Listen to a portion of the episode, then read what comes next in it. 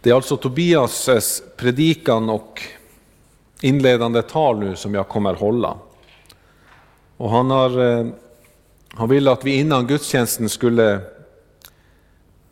nämna lite nu när vi går över till fastetiden, vad det innebär. Och han skriver, i Andra Mosebok läser vi hur Gud ger riktlinjer för många olika saker, till exempel tabernaklet. Det var en helig plats där Gud genom präster mötte sitt folk. Den var inhägnad och innanför dessa dukar fanns ett tält i två delar, det heliga och det allra heligaste. Och så fanns det en speciell duk som skilde dessa två rum från varandra. Och i Andra Moseboks 26 kapitel läser vi från vers 33. Du ska hänga upp förlåten i hakarna och föra dit vittnesbördets ark och ställa den innanför förlåten. Förlåten ska för er skilja det heliga från det allra heligaste, och du ska sätta nådastolen på vittnesbördets ark inne i det allra heligaste. Bordet skall du ställa utanför förlåten på tabernaklets norra sida och ljusstaken mitt emot bordet på tabernaklets södra sida. För ingången till tältet ska du göra ett förhänge i brokig vävnad av mörkblått, purpurrött och karmosinrött garn och tvinnat fint lingarn. Till förhänget ska du göra fem stolpar av akacieträ och överdra dem med guld. Krokarna på dem ska vara av guld och till stolparna ska du gjuta fem fotstycken av koppar. Tabernaklet fanns med Guds folk under ökenvandringen och inne i löfteslandet. Dess funktion flyttades sedan över till de båda templen som kom att byggas. Det fanns av Gud mycket noggranna föreskrifter om hur man skulle vistas i dessa två rum. Att inte följa dessa föreskrifter var förenat med döden. Det var så nära det gick att komma den levande guden och ändå inte dö. In i det allra heligaste rummet gick endast översteprästen. Och detta går tillbaka till den judiska offerkulten, att djuroffrets blod kommer mellan folkets synd och Gud. Summa summarum är att Gud ändå kunde leva med sitt folk och vara dess Gud. Översteprästen är en förebild på Kristus. Och på långfredagen läser vi om hur Jesus dör och i samband med hans död så går förhänget i templet av, den duk som skilde de båda rummen ifrån varandra, det heliga från det allra heligaste. Den delades uppifrån och ändå ner. Och detta är evangelium som visar hur vägen till Gud inte längre är stängt, utan Jesu död, genom Jesu död får alla människor möjlighet att komma till Gud och bli Guds barn genom Jesus Kristus. Genom Jesu död och uppståndelse har den gamla judiska offerkulten upphört. Och den del som vi nu går in i av kyrkoåret kallas fastetiden.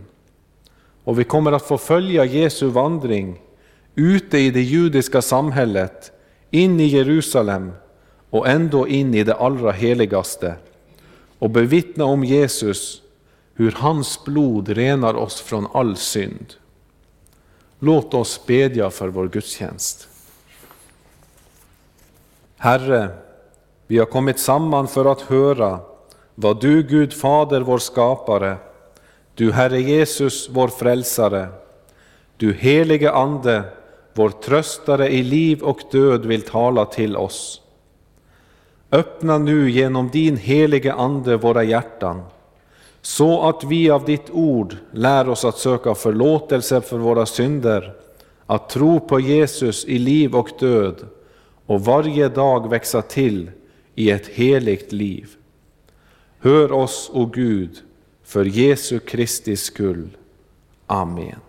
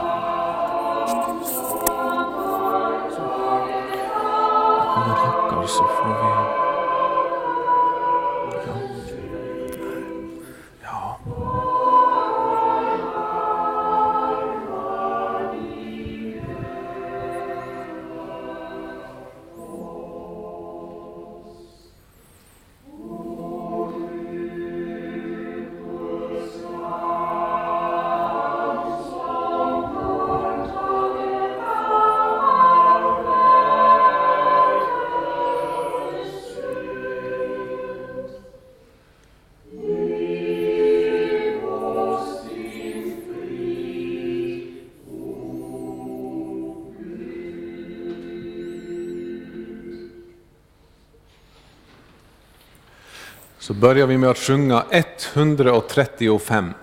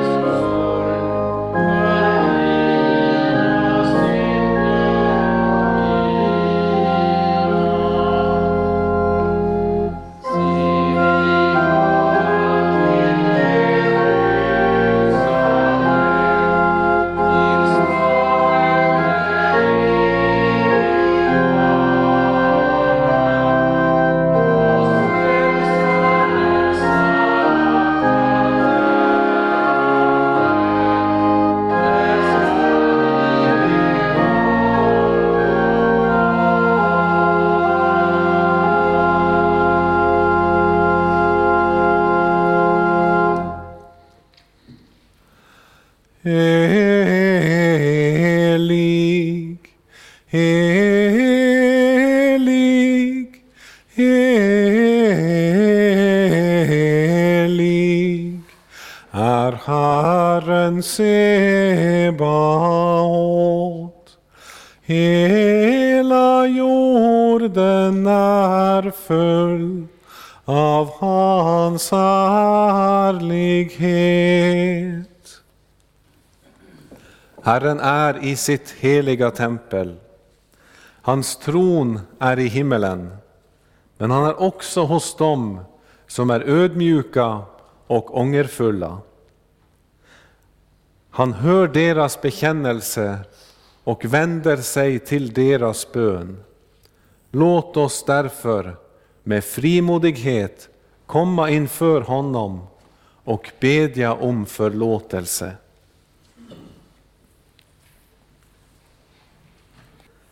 Jag fattig, syndig människa bekänner inför dig, helige och rättfärdige Gud, att jag som är född med synd på många sätt har brutit emot dig. Jag har inte älskat dig över allting och inte min nästa som mig själv. Mot dig och dina bud har jag syndat med tankar, ord och gärningar. Jag är värd att förkastas från ditt ansikte om du skulle döma mig som mina synder har förtjänat. Men du, käre himmelske Fader, har lovat att med mildhet och nåd ta emot alla som vänder sig till dig. Du förlåter dem allt vad de har brutit och försummat och tänker inte mer på deras synder. Detta litar jag på när jag nu ber dig om förlåtelse för min frälsares Jesu Kristi skull.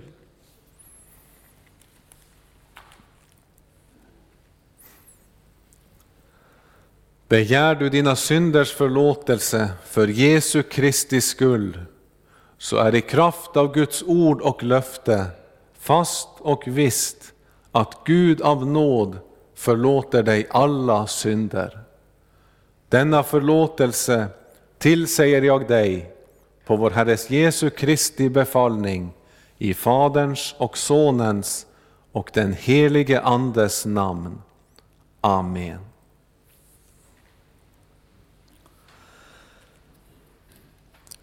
Käre Fader i himmelen, vi tackar dig för syndernas förlåtelse genom Jesus Kristus, vår Herre.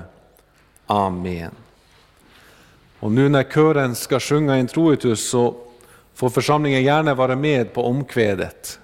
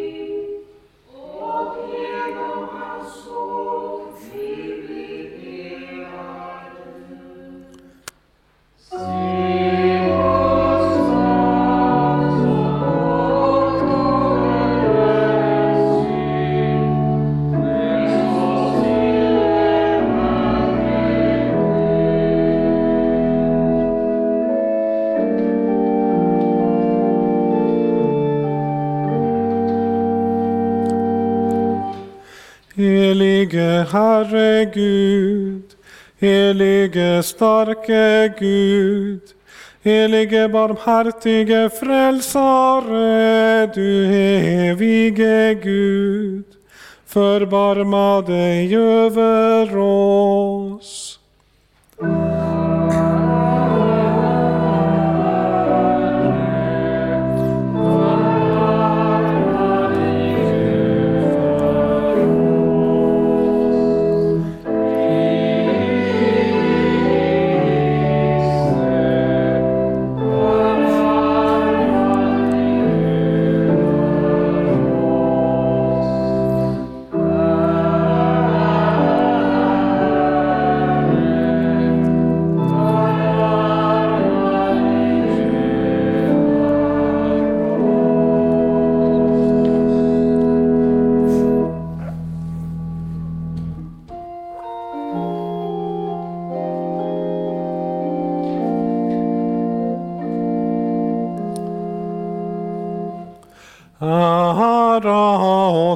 Gud i höjden och frid på jorden bland människor som han älskar.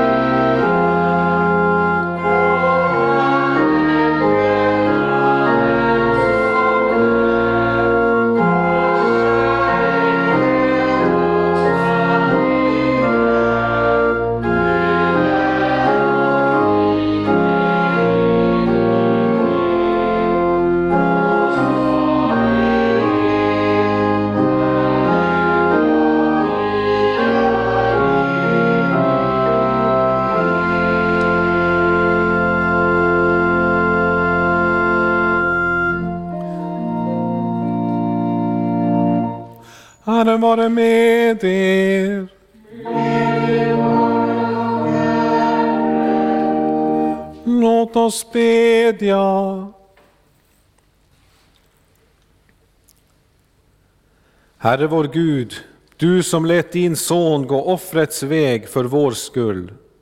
Ingjut i våra hjärtan din kärlek, så att vi följer honom och frälsta från syndens nöd får leva i dig för evigt.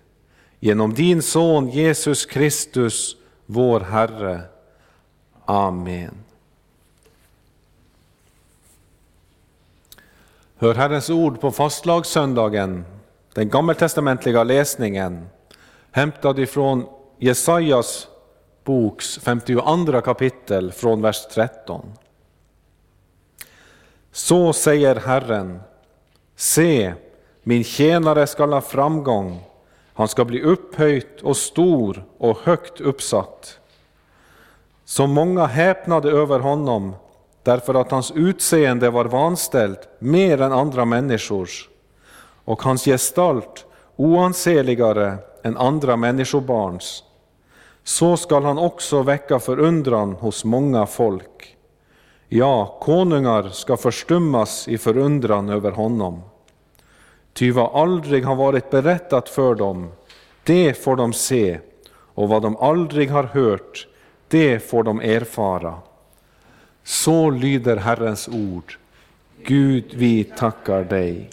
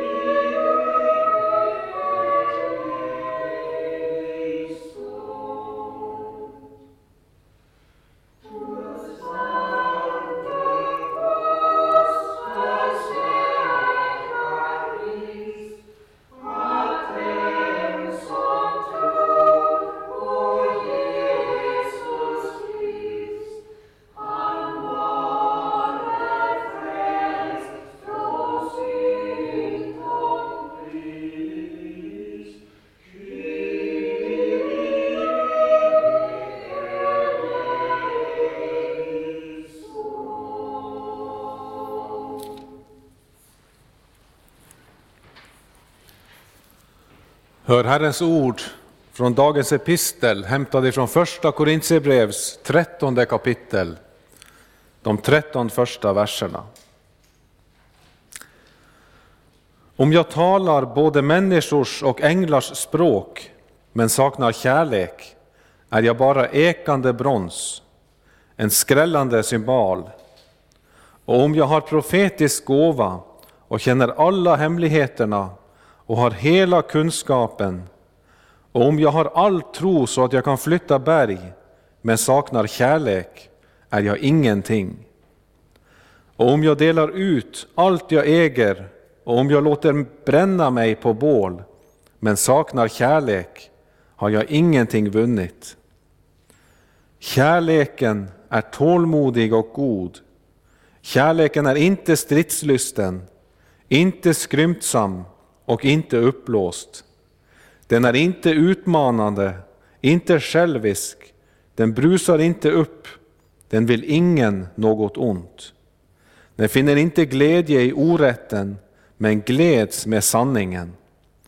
Allt bär den, allt tror den, allt hoppas den, allt uthärdar den.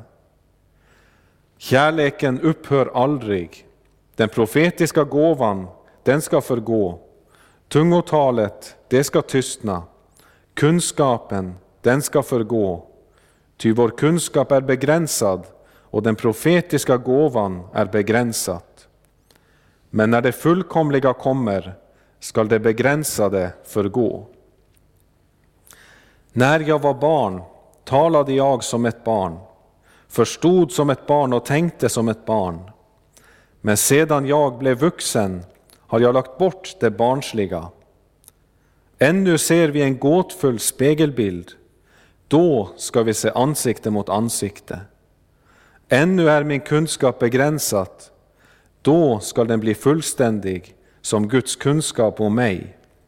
Men nu består tro, hopp och kärlek, dessa tre, och störst av dem är kärleken.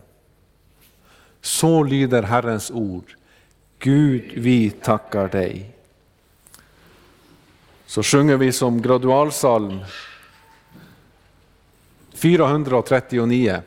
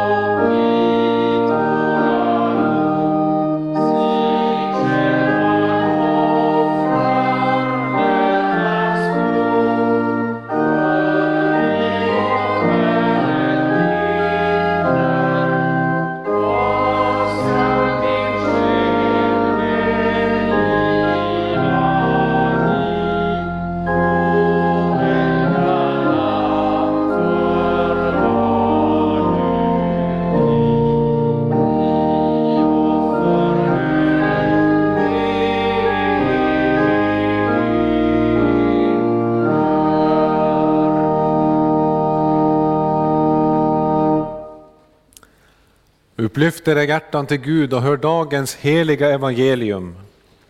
Så skriver evangelisten Lukas i det artonde kapitlet från vers 31.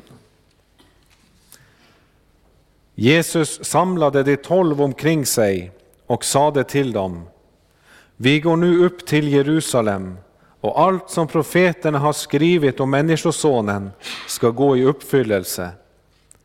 Han skall utlämnas åt hedningarna, de ska håna och skymfa honom och spotta på honom, och de ska prygla honom och döda honom, och på den tredje dagen skall han uppstå. Av detta begrep lärjungarna ingenting. Vad han menade var fördolt för dem, och de kunde inte förstå vad han sade. När Jesus närmade sig Jeriko satt där en blind vid vägkanten och tiggde. Han hörde en folkhop komma på vägen och frågade vad som stod på. Man talade om för honom att Jesus från Nasaret gick förbi och då ropade han Jesus, Davids son, förbarma dig över mig. De som gick främst sade åt honom att vara tyst, men han ropade ännu högre Davids son, förbarma dig över mig. Jesus stannade och sade till dem att leda fram honom. Och då mannen kom närmare, närmare frågade Jesus, vad vill du att jag ska göra för dig? Han svarade, Herre, gör så att jag kan se igen.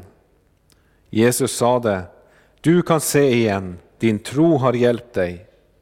Genast kunde han se och han följde med Jesus och prisade Gud och allt folket som såg det sjöng Guds lov. Så lyder det heliga evangeliet. Lovat vare du Kristus. Låt oss tillsammans bekänna vår heliga kristna tro. Vi tror på Gud Fader allsmäktig, himmelens och jordens skapare. Vi tror och på Jesus Kristus, hans enfödde Son, vår Herre, vilken är avlat av den helige Ande, född av jungfrun Maria, pinad under Pontius Pilatus, korsfäst, död och begraven, nederstigen till dödsriket, på tredje dagen uppstånden igen ifrån de döda, uppstigen till himmelen, sittande på allsmäktig Gud Faders högra sida, därifrån igenkommande till att döma levande och döda. Vi tror och på den helige Ande, en helig allmännelig kyrka, det heligas samfund, syndernas förlåtelse, det dödas uppståndelse och ett evigt liv. Så sjunger vi innan predikan psalm 39.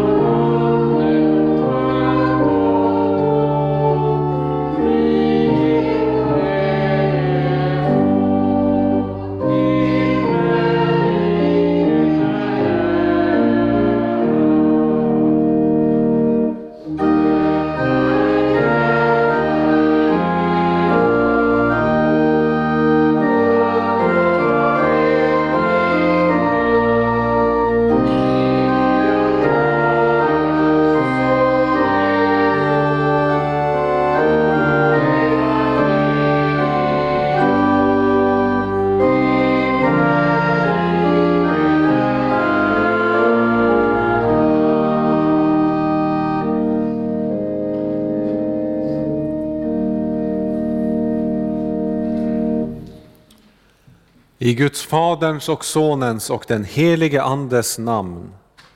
Låt oss bedja.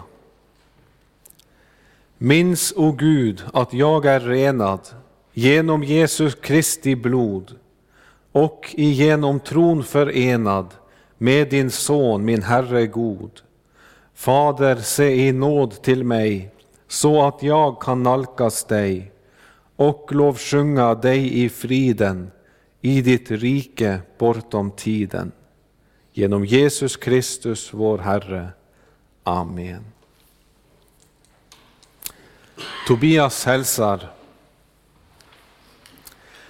Jesus, Davids son, förbarma dig över mig. Det var den blinde mannen vid Jeriko som bad denna bön. Böner till den treenige guden är något som tillhör det kristna livet, hemma, borta eller i kyrkan. Gud har gett oss denna möjlighet och det är ett sätt att bli omvänt och bevarat i sin omvändelse. Innan vi börjar våra textläsningar i gudstjänsten så leder prästen församlingen med en bön. Och så gjordes för en stund sedan. Och själva namnet kollektbön är från latinets samling och visar en del av den kristna ödmjukheten. Den kristna församlingen ber alltså att Gud ska tala till dem genom sitt ord. Den som ber är i behov av något som man av sig själv inte har eller inte vill mista och då söker man hjälp och därigenom ödmjukar man sig. Evangelium är att vi får hjälp. Längre tillbaka i tiden i kyrkans historia kunde prästen bedja följande på denna söndag i kollektbönen. Upplys med ditt heliga ord våra hjärtan och samveten så att vi lär känna vår synd men också vår frälsare. Låt oss finnas med i den skara för vilken hans blod icke vare förspilt, utan istället blivit en källa till frälsning, liv och salighet. Amen. Denna bön är en fin sammanställning över dagens evangelietext. Texten har två huvuddelar. Först klargörandet om stegen mot Jerusalem med Jesu lidande och sedan ett underverk, den blinde man fick sitt syn tillbaka. En sak som utmärker dagens text är slutna och öppnade ögon. Lärjungarna kunde se fysiskt, men förstod inte Jesu lidande. Där var det mörkt.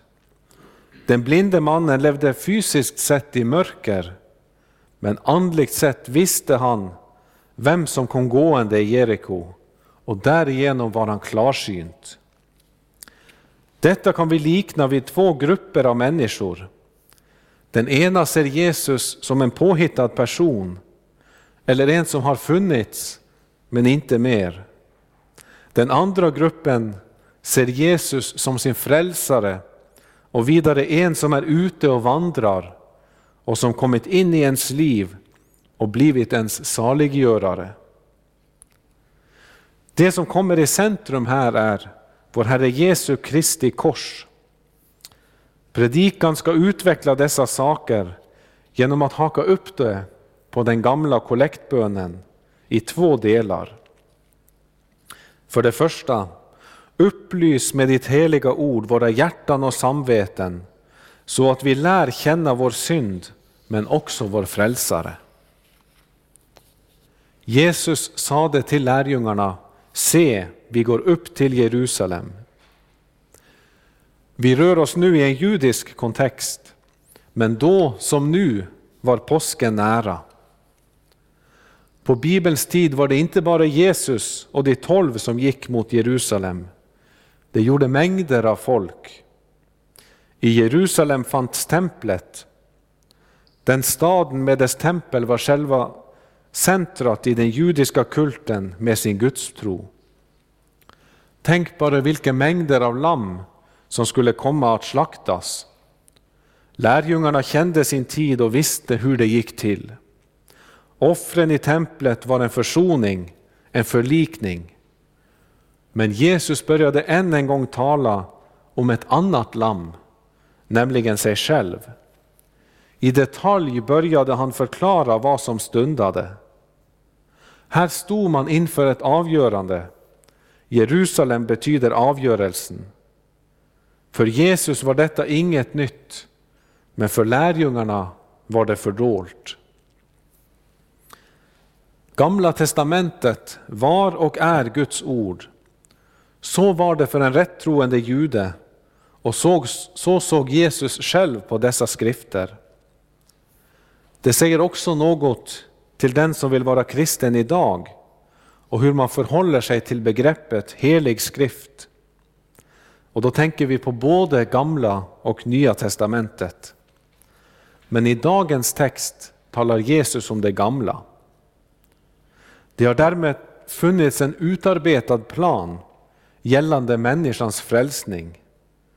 En av de mest kända ställena är från Jesaja 53.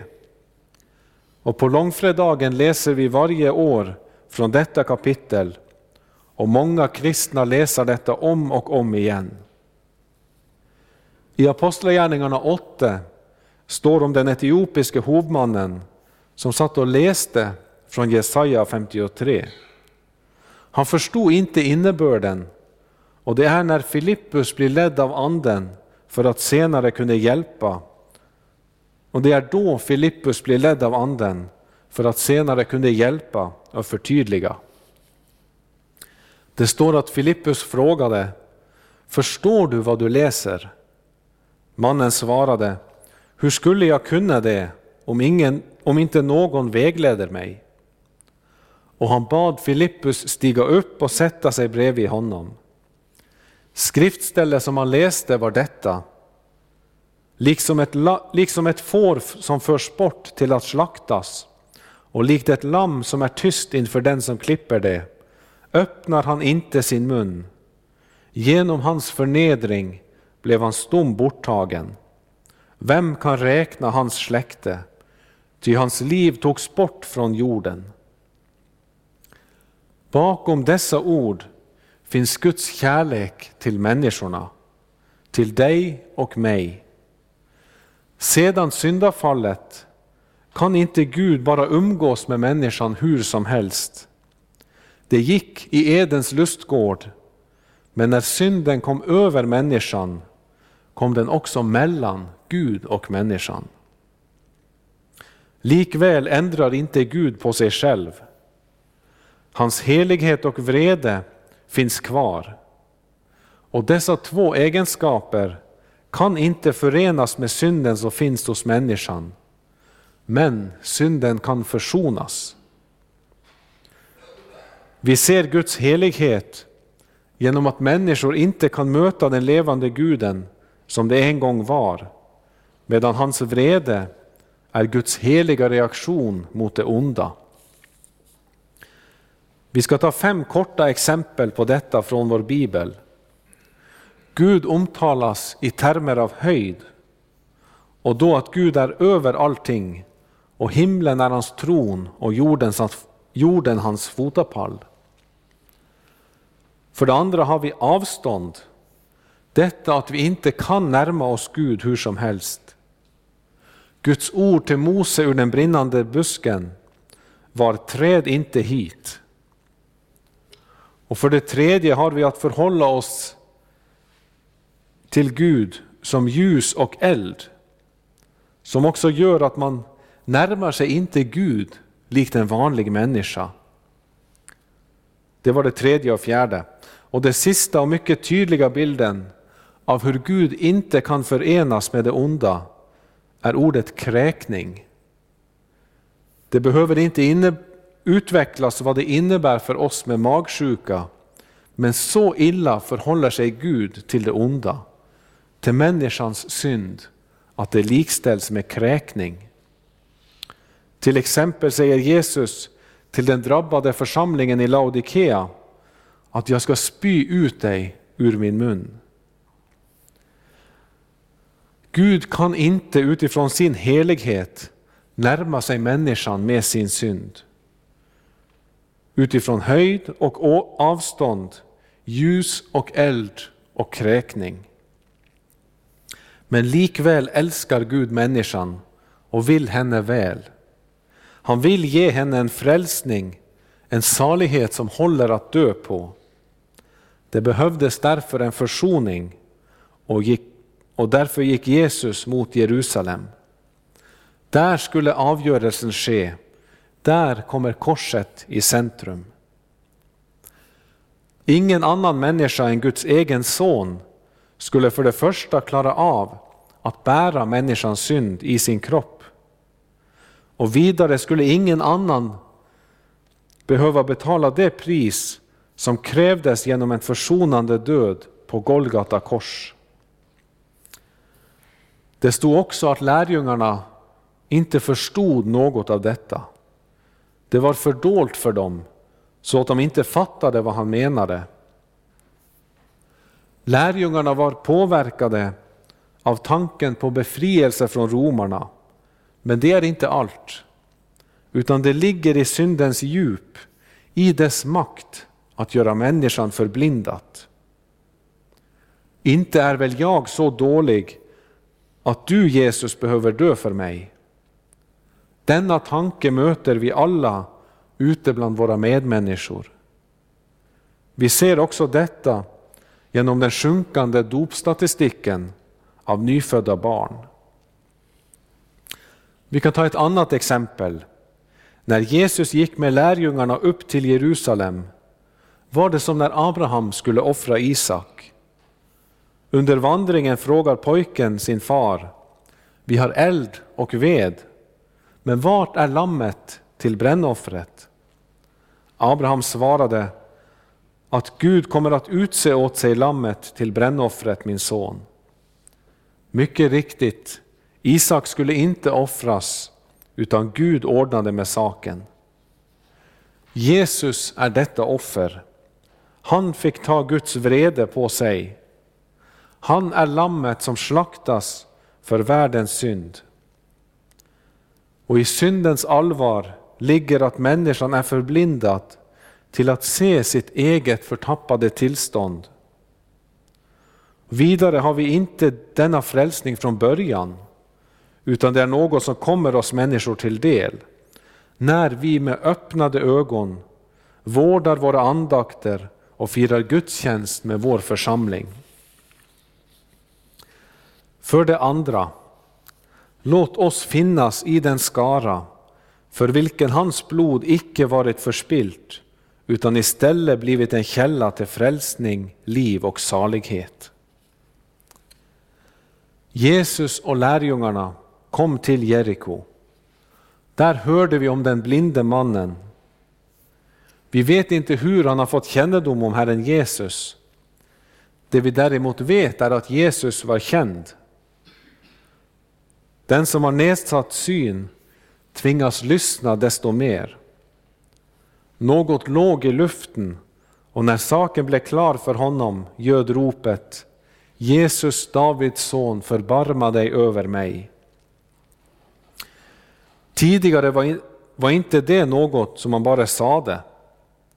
Men nu lät Jesus honom proklamera att Jesus är den utlovade Messias som går mot den stad som dräper profeterna och där han skulle ta på sig allas vår dödsdom.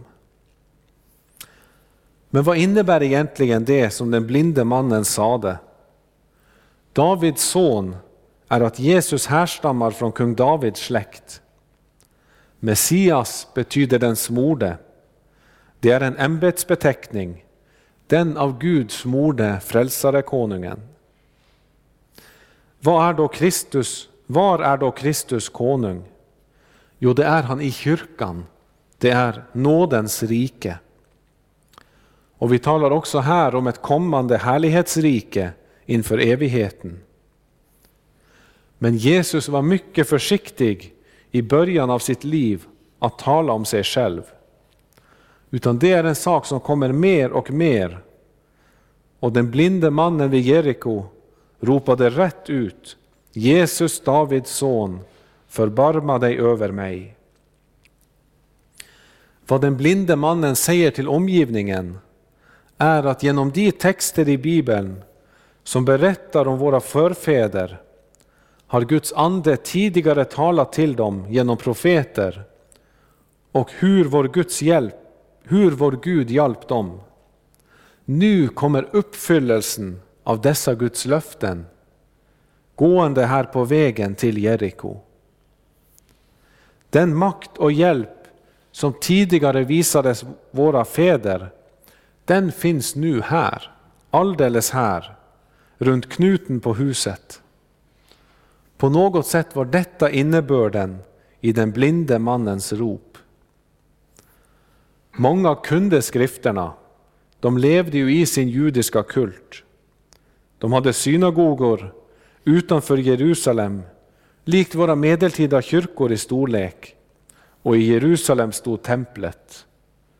Detta gjorde att skrifterna inte var något som var långt från folket. Folkvandringen förstod innebörden i den blinde mannens rop och man försökte genast tysta ner honom. Men han ropade bara ännu högre. Davids son, förbarma dig över mig. Nu ser vi hur det går till i nådens rike, där Jesus är Herren. Han vänder sig inte bort från den som åkallar honom. Han säger inte att han är trött efter dagens slit. Nej, den som söker, han finner. Och nu kommer vi till det som vi var inne på tidigare. Lärjungarna förstod inte varför Jesus behövde dö och uppstå. Och nu ser vi också att inte heller folket förstod vem Jesus var.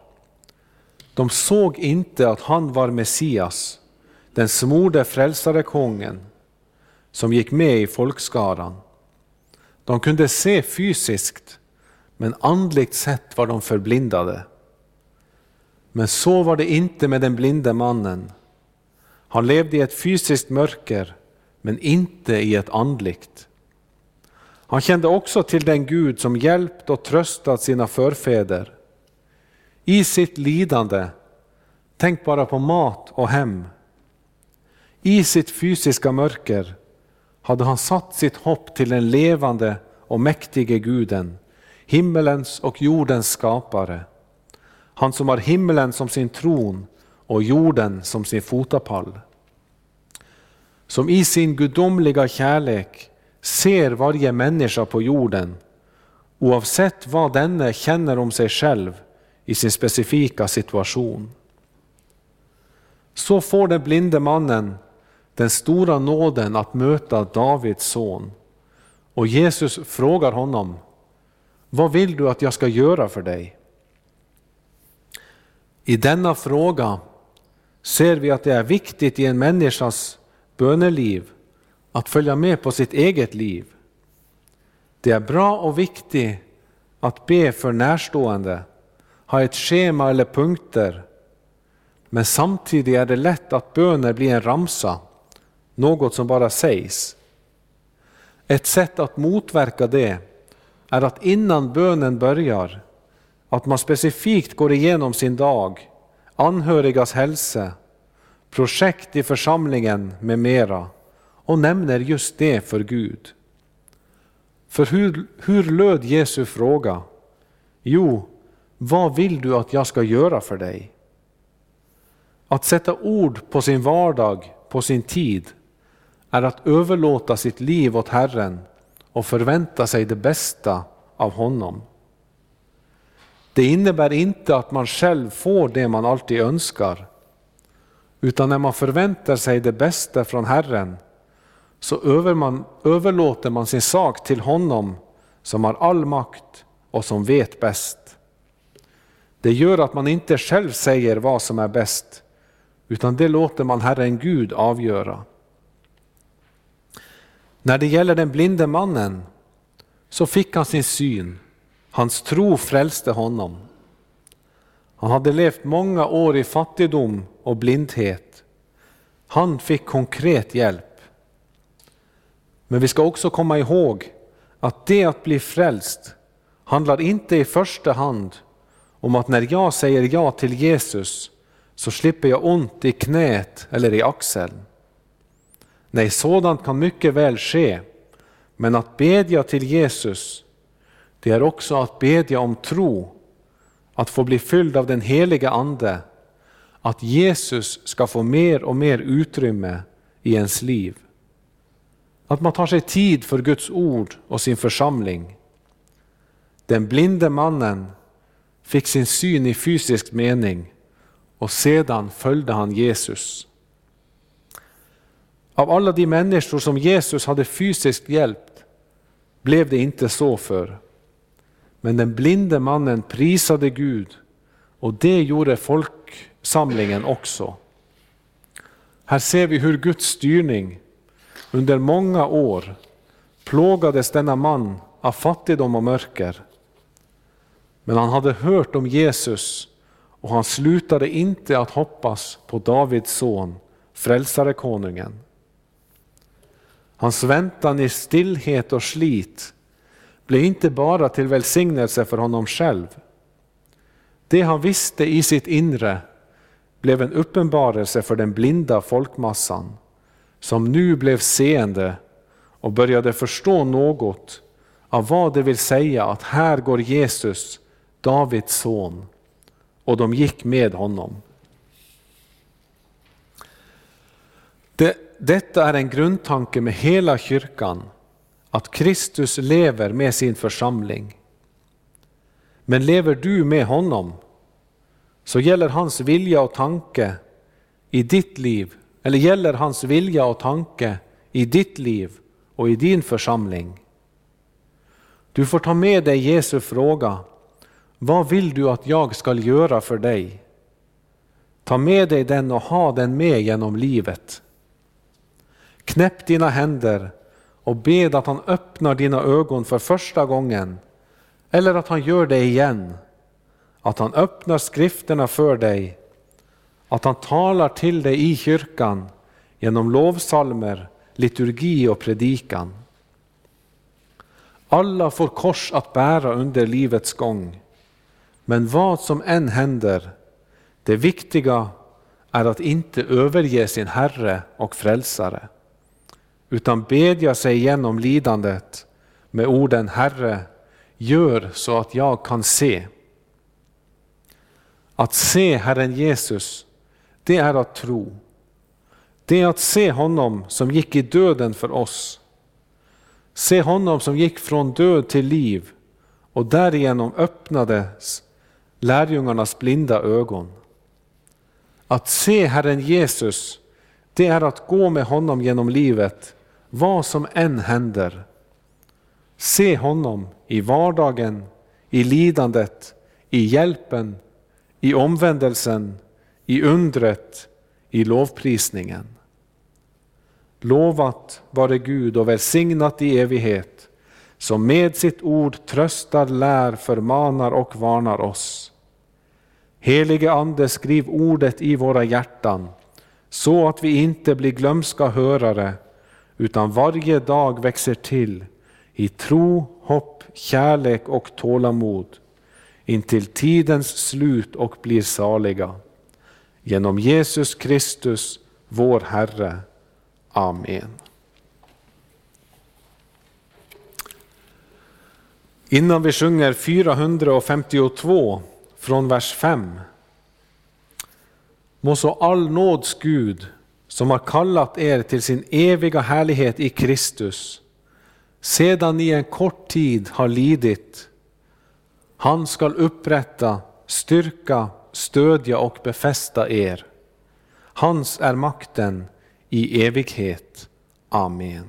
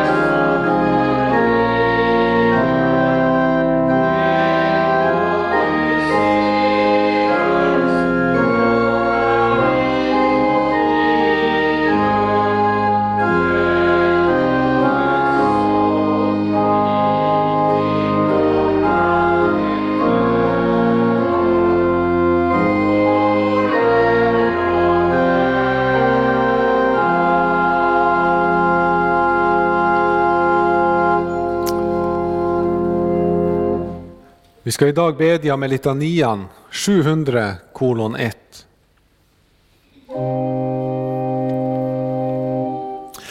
Evige allsmäktige Gud.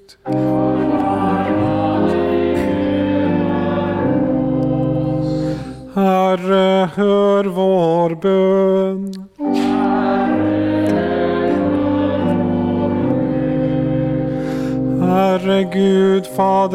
Himmelen, Herre Guds son, världens frälsare, Herre Gud, du helige Ande.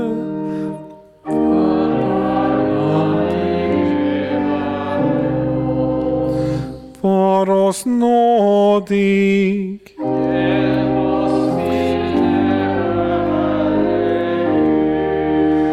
För alla synder, för lögn och vidskepelse, för allt ont, för djävulens grymhet och list, för pest och hungersnöd, för krig och världsbrand, för ondskans makter i himlarymderna, för uppror och splittring, för eld och våda, för ond bråd död, för den eviga döden.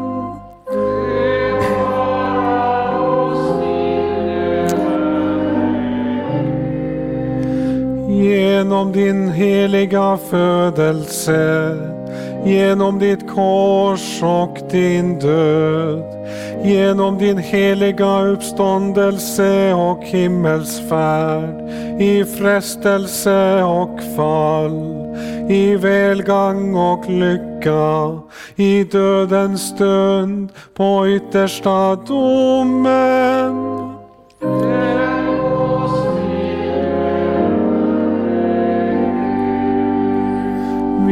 Arma syndare beder dig att du leder och bevarar din heliga kristna kyrka. Att du sänder trogna arbetare i din skörd. Att du med ordet giver din ande och kraft att du gör ditt namn känd i hela världen. Att du enar alla trogna så att det förblir en jord och en herde.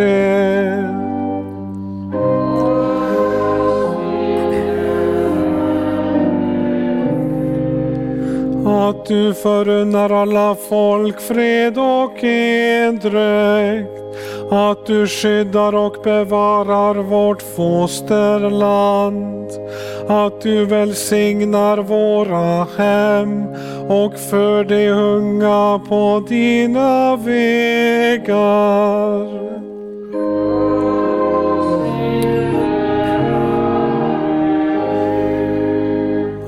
Du förtröstar alla bedrövade och svårmodiga.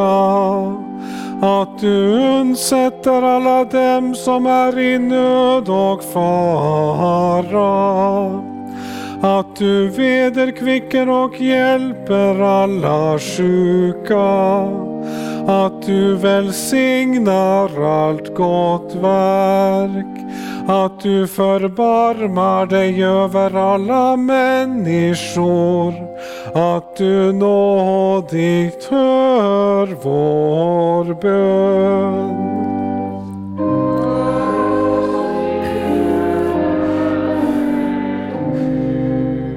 Herre allsmäktige Gud, du som hör de botfärdiga sökar, och tröstar bedrövade hjärtan. Hör den bön som vi i vår nöd bär fram och hjälp oss så att allt det onda som djävulen, världen och vi själva tillfogar oss genom din Andes kraft blir till intet jord så vill vi frälsta från allt ont i din församling alltid tacka och lova dig. Genom Jesus Kristus vår Herre. Amen.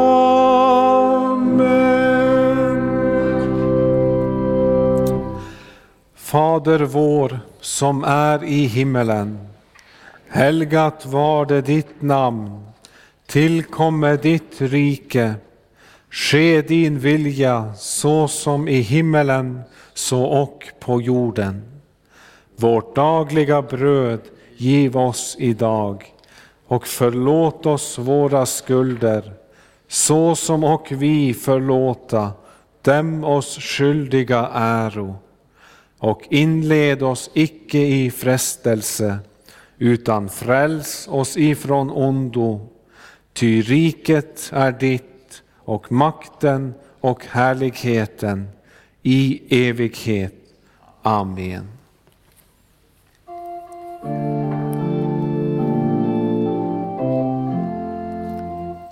Låt oss tacka och lova Herren.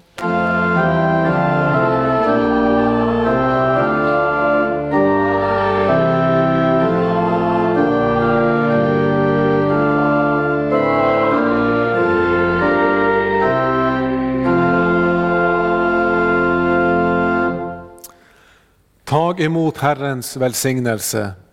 Herren välsigne er och bevare er. Herren låte sitt ansikte lysa över er och vara er nådig. Herren löfte sitt ansikte på er och give er frid. I Faderns och Sonens och den helige Andes namn.